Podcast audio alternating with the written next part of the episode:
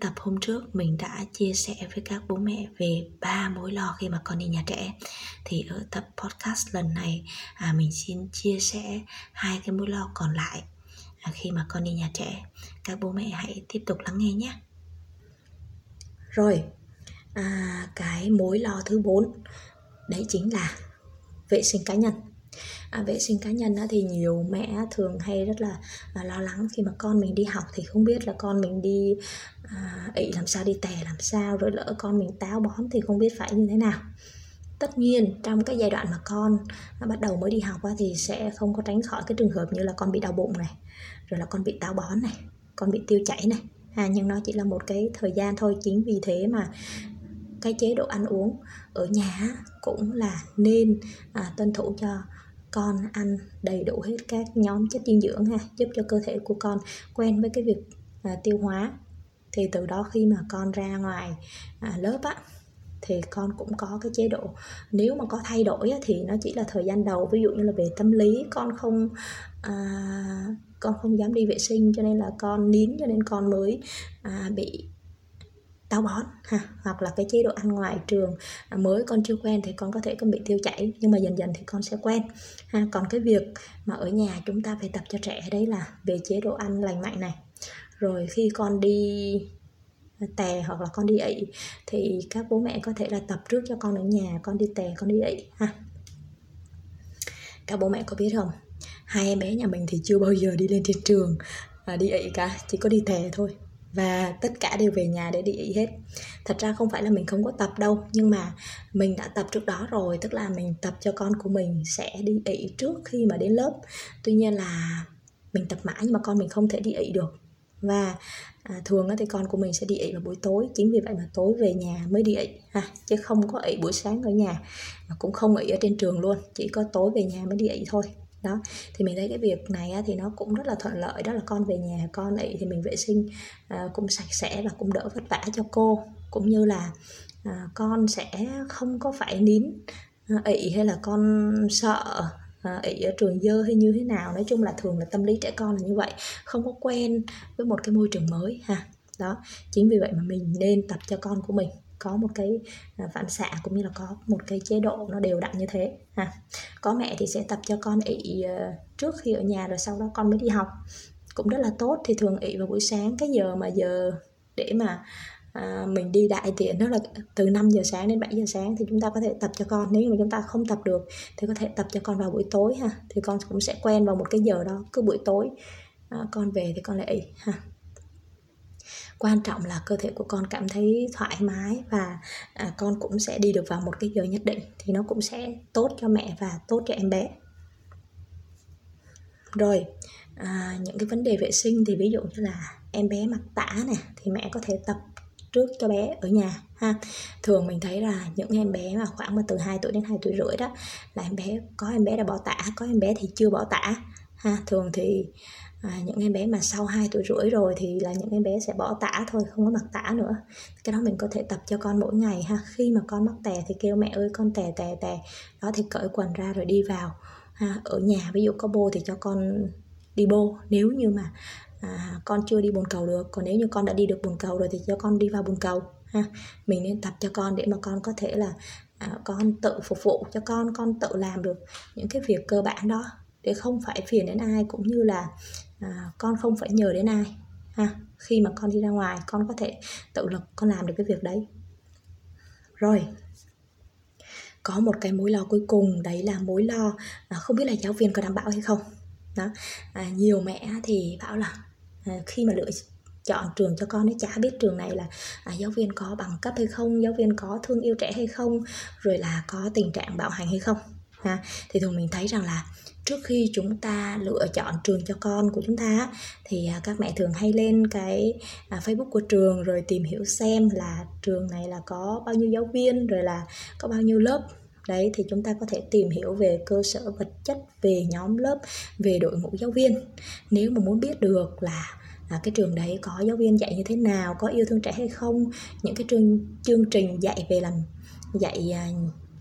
à, có những cái à, à, chương trình gì thì các mẹ có thể là vào để xem hoặc là tìm hiểu xem những cái nhóm phụ huynh có con học ở trường đó để xem trường đó à, có chương trình dạy như thế nào và giáo viên rồi là cái cách mà giáo viên à, dạy đối với học sinh thương yêu học sinh như thế nào ra làm sao ha thì sẽ có rất là nhiều những thông tin để mà các mẹ có thể là à, tìm hiểu tham khảo ha và quyết định xem là có nên à, cho con mình vào học hay không. Và thật sự ra là à, mình là một người à, là giáo viên mầm non và bây giờ mình là à, phụ huynh rồi thì mình nhận thấy rằng là cái nghề giáo viên mầm non á thì thường đây là một cái nghề mà à, cái người làm giáo viên phải là một cái người rất là yêu trẻ và rất là yêu nghề thì mới có thể là à, trụ vững cũng như là à, có thể tồn tại đến lúc mà về hưu được. Bởi vì đây là một cái nghề rất là cực à, phải rất là trau chuốt